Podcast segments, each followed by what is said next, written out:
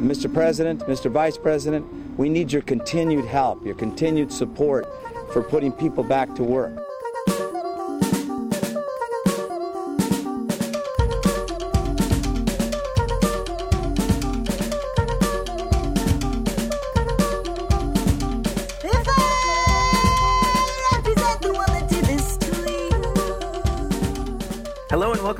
Planet Money. I'm Adam Davidson. And I'm Jacob Goldstein. Today's Tuesday, June 21st. Happy summer solstice. That was Antonio Villaraigosa, the mayor of LA, that you heard at the top. And today's podcast, we're going to bring you, it might not seem like it at first, but we're actually going to bring you some good news about the economy, some reasons to have some bit of hope in the bad news. But first, the man who always brings us the bad news, the Planet Money indicator deliverer himself, Jacob Goldstein. What do you got today?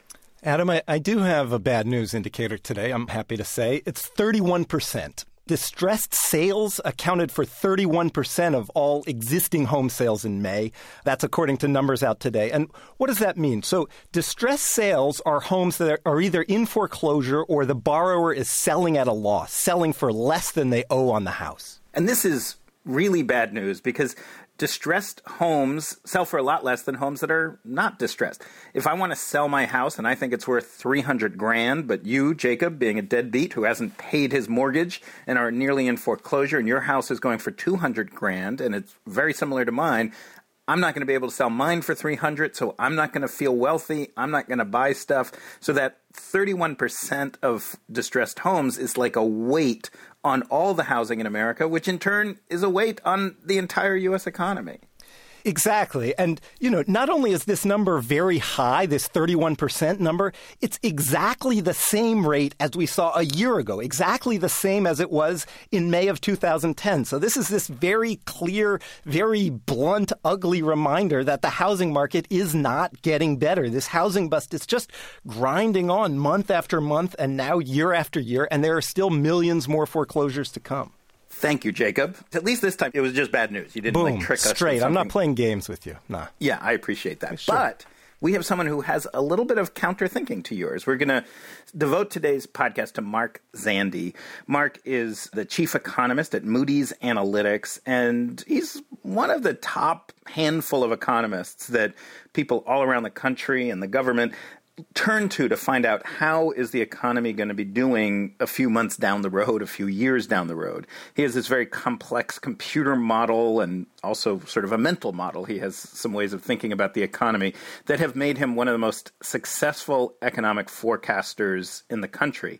We should note, Jacob, that when we say successful economic forecasters, we don't mean he's right a lot. we just mean he, he's wrong a lot, but he's less wrong than a lot of other people. And L- less wrong, less often, maybe. less wrong, less often. And, you know, he often gets the general direction of the economy right, even if he misses the key dates. You know, he'll predict things happening in three months. It might not happen in three months, but they might happen.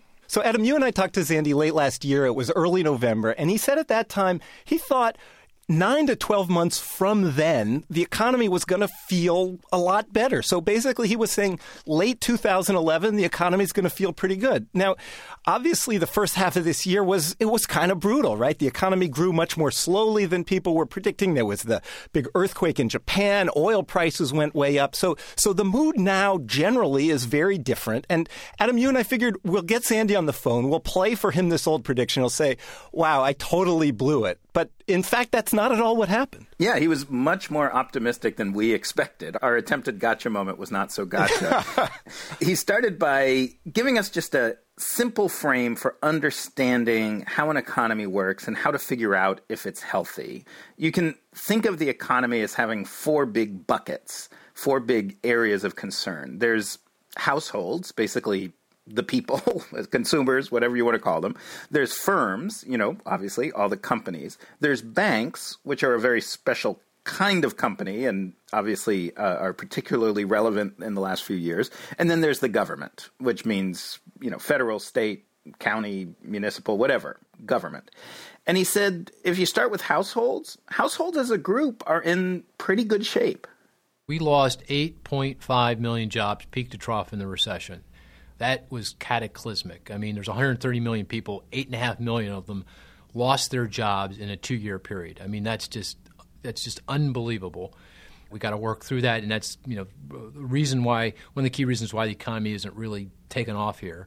But households are doing a very good job getting their proverbial house in order, and increasingly, even for households, it's no longer a question of can I spend more. It's really a question of am I willing to do that? Is do I feel confident enough to go out and spend more?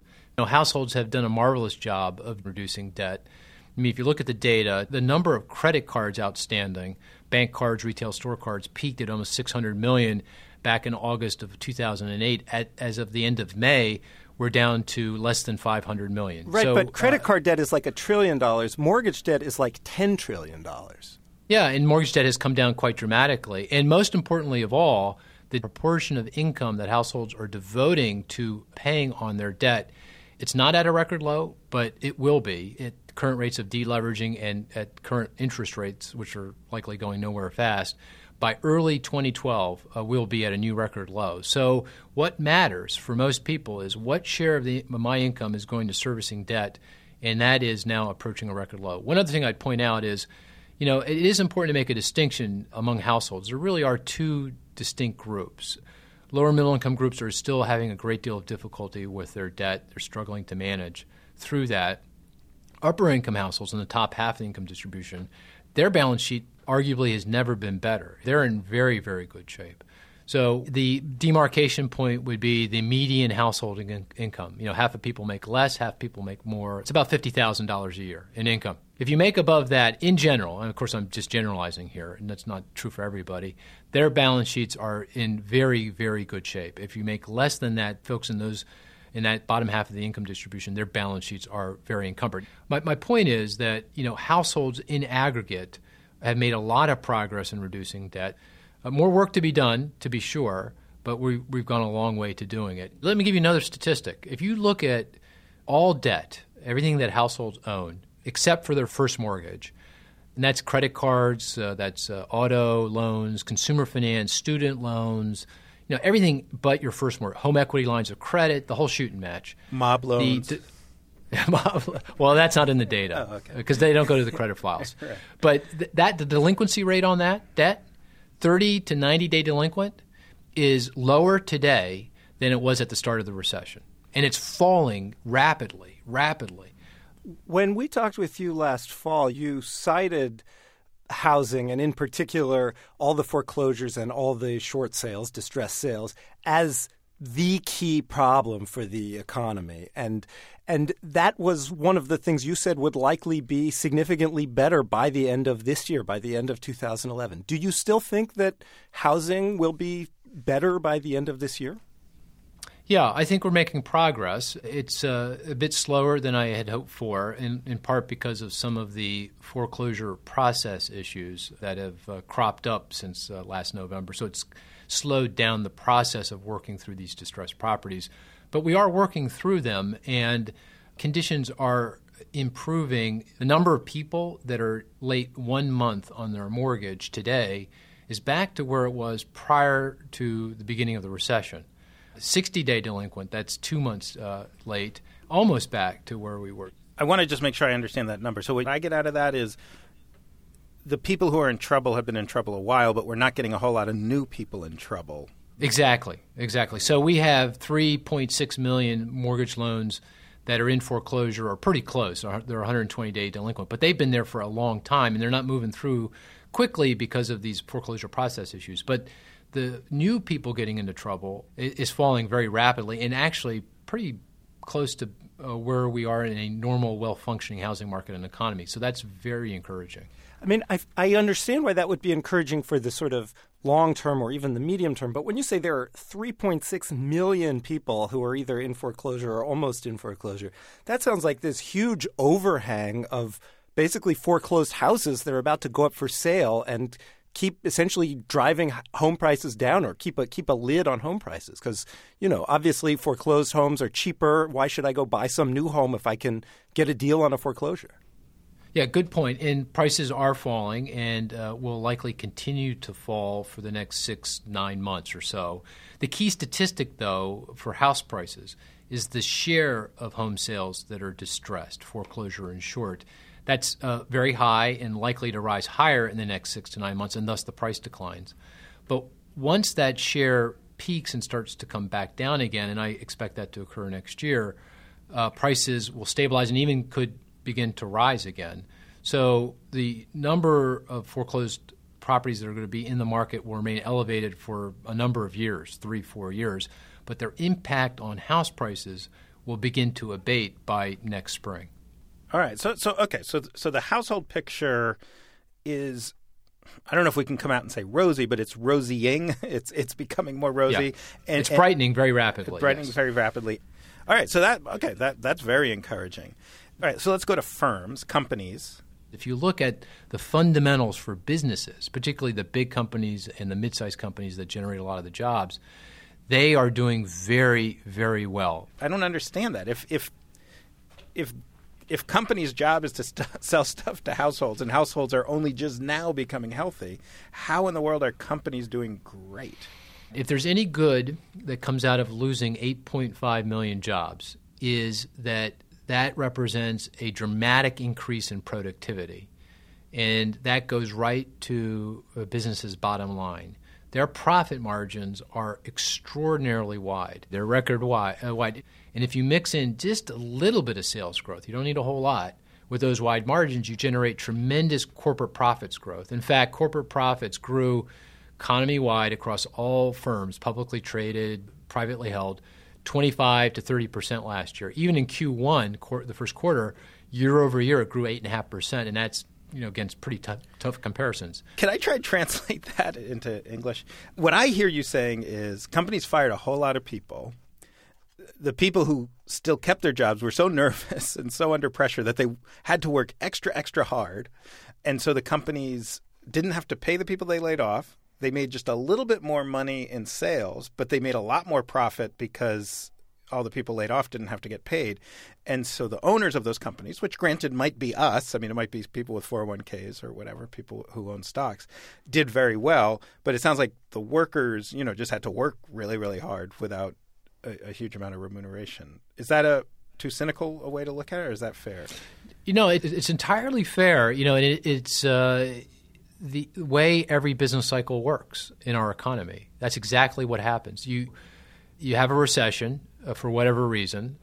Uh, businesses respond to that by dramatically cutting costs. They work really hard to get their cost structures down so that they can survive, and that means cutting jobs, cutting employment. That's and that's why you have a recession. And we again had a very severe recession. Once those margins are restored, once they get their costs down, they stop cutting. Of course, stock markets investors begin to realize, oh, these companies have reduced their cost structure and they're now uh, have uh, the potential to generate a lot of corporate earnings, a lot of corporate profits. They drive up stock prices, so that's why stock prices always rise before the economy does coming out of recession.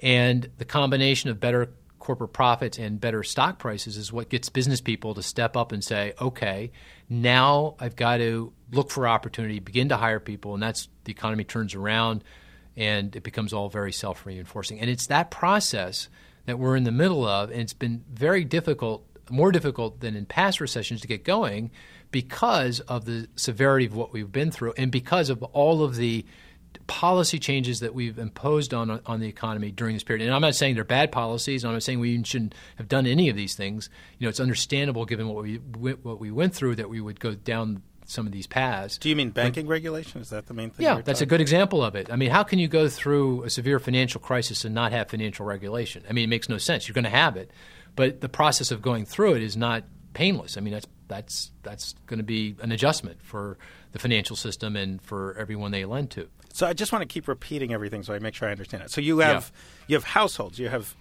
regular folks who have more and more money available to them. They it seems like they could be spending more than they are and still stay within their means, but they're they're not quite convinced yet that that's a good idea because they're afraid of losing their job or mm-hmm. um, but but there's real potential there. You have mm-hmm companies, and obviously we're talking about the aggregate macro picture. There's lots and lots of differences from household to household or from company to company. But in, in aggregate, the, the, the, companies are doing very, very well. They, they have a lot mm-hmm. of money in the bank.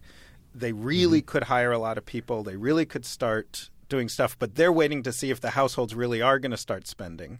And so they're sort of in this wait and see mode. Um, so as soon as the households start spending, they're they're ready to to go into action. I sort of picture this weight on this whole thing, sort of the the wet blanket or whatever, is housing. That that at least a good chunk of those households owe so much on their homes and are so trapped by that debt that that's really preventing them from from going out and spending. So if we were once those homes, those foreclosed homes clear through the system, once they're sold away, then then it's really reasonable to expect that household sector to really start spending again, which would excite the companies who would start investing again, hiring people again, and, and that would create a virtuous cycle. And then the other group is the banks. So the banks, you know, we've been hearing a lot of like, why aren't the banks lending money? Because that would help all of this, right? That would, if the banks were lending money to these businesses, then they, it would be even easier for them to invest and start new new lines or new divisions or new factories or whatever. But that that one I have a hard time with because because isn't credit fairly cheap to the banks? So why why aren't they lending out more? Oh, they are. Uh, and the banking system is much improved. Now, again, you need to make a distinction between the big banks, the mid-sized banks, and the smaller banks. Small banks are still having a great deal of difficulty, but they're only a small piece of the of the the credit pie. The big banks, they're actually in very good shape. They're very well capitalized. I have a lot of capital and they're now very profitable. I mean, because of that improvement in credit quality, uh, that means that they have to provide less uh, for future loan losses, and so their their corporate earnings are very strong. It's and again, it's for them, it's no longer a question of can I lend; it's a question of am I willing to lend, and increasingly they are. The credit numbers are improving. So. Take a look at uh, bank loans to businesses. These are commercial, so-called commercial industrial loans they are now rising. Uh, they've been rising for a year, and they're now rising almost at a double digit pace. Now, they're still quite low by historical standards given what happened in the recession, but they are picking up very rapidly. Even lending on credit cards, on auto loans, on consumer finance loans, on home equity lines of credit, they're all now positive. Uh, new loans are now picking up. So, you know, the credit spigot isn't nearly as open as it was, and it's going to take time. Well, frankly, we hope it's never as open as it was, right? Frankly, you're right. I mean, yeah. it never will be, right? It right. won't be because of financial regulation and because of higher capital requirements and liquidity requirements. We're not going back, at least not in my lifetime, to those days. But uh, the credit spigot is now uh, it, it, was it was closed completely shut two years ago, it is now open and it is, and it is opening. And so that's another sign, uh, another reason f- for uh, optimism. And I got to say, it gives us such comfort to know that the large banks are doing well. We were so worried about those guys. and, well, you know, if, if yeah. I know that they're free market I'm capitalists and they reluctantly accepted massive government largesse to uh, keep from complete collapse. And it's so wonderful to know that while the rest of us are waiting for the economy to take off, yeah. they're able to count massive profits and bonuses. That's Well, I, I'm with you on that. But, you know, the thing is, our fortunes are intimately linked. If we're going to do well, they've got to do well. Although um, apparently we know. can do badly and they can still do well. but but well, if we want to do well, they do have to. So they need to do well either way. Yeah, they need they they you know they've got to be London London money, uh, and I think uh, they're they're they're slowly getting around to it. So the last big bucket, bucket, bucket four, four, right? Oh, yeah. Uh, government. Yeah. And is that just a disaster? I mean, is that just massive, massive debt? Not not well, much this is, good there. Th- this, in my mind, goes to why people are so nervous fundamentally, particularly business people. I mean, we have a $1.35 trillion budget deficit, 9% of GDP even under the best of circumstances, the deficit will come in a bit, uh, but nowhere near what we need for this to be sustainable, for uh, for this all to work out, for interest rates to remain low enough, and for the economy to continue to move forward. And they see what's happening in Washington, and they, they just don't understand how this is going to work. And key to my optimism over the next six to 12 months is that we're going to raise the debt ceiling limit in a reasonably graceful way and get something good out of the process. Wow, how did we we took a really depressing turn somewhere, which missed me. Like I was feeling so good. We were talking about the households and the firms because and it, the banks be, and everything was great, or at least potential there, to be great. there is reason to be optimistic here because uh, you know, f- we have agreement. I mean, the president in his budget said, "Listen, we need four trillion in deficit reduction over the next ten years." Go look at Congressman Ryan from Wisconsin's proposal, the Republican proposal. It's four trillion in deficit reduction in the next. But 10 wasn't years. that fairly laughable? That proposal. N- not the four trillion. No one laughed at that. And look at the fiscal commission that reported out at the end of last year: four trillion in deficit reduction over the next ten years. In fact, that's the right number. If you do the arithmetic under reasonable economic assumptions, that's what we need to do to get to fiscal sustainability. So, what we need to do is put pen to paper and agree to it. That's all we need to do. Wait, that's all we need to know. Have you been paying attention to Congress? And Yeah, that's all, that's all we need to do. Agree to these things, pass the debt ceiling, and then then we have the election. The election is a referendum on how do you precisely get four trillion dollars in deficit reduction over the next ten years. do you tax rich And- people, or do you take spending away from social programs, or whatever? Or do you actually seriously Whatever address is. the uh, you know Medicare and Social Security and all those issues? Right. So that that's the election. Whoever wins the election decides, and everyone comes back to work in early 2013. The next president, whomever that is, lays down a path and actually fills in the blanks and determines exactly how we address our long-term fiscal problems.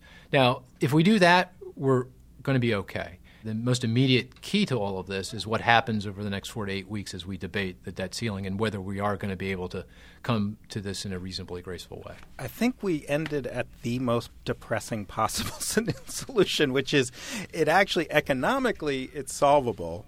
We just need Congress to implement the solution. But you know what? You know, I'm an economist, and I uh, base my expectations about the future on what's happened historically. I've gone back and looked at uh, a lot of our history, and the one thing that comes out of all of it is first, we are always beating each other over the head. It was even worse back in Alexander Hamilton's days. That's just part of the American experience. But the second thing is, we always come to an agreement when push comes to shove. We figure it out. And I see no reason why that should not be the case this go around. So I. At the end of the day, when I think about this, I come to a positive place, not a negative place, because I think we are going to find the political will to do what's necessary. How about I that think for that a happy ending? That's a great, great place to end. The I- end. The end. the end. Uh, may it be true from your lips. From your lips. Yeah, from your lips. exactly. Yeah. Tell me, but all my wisdom departed.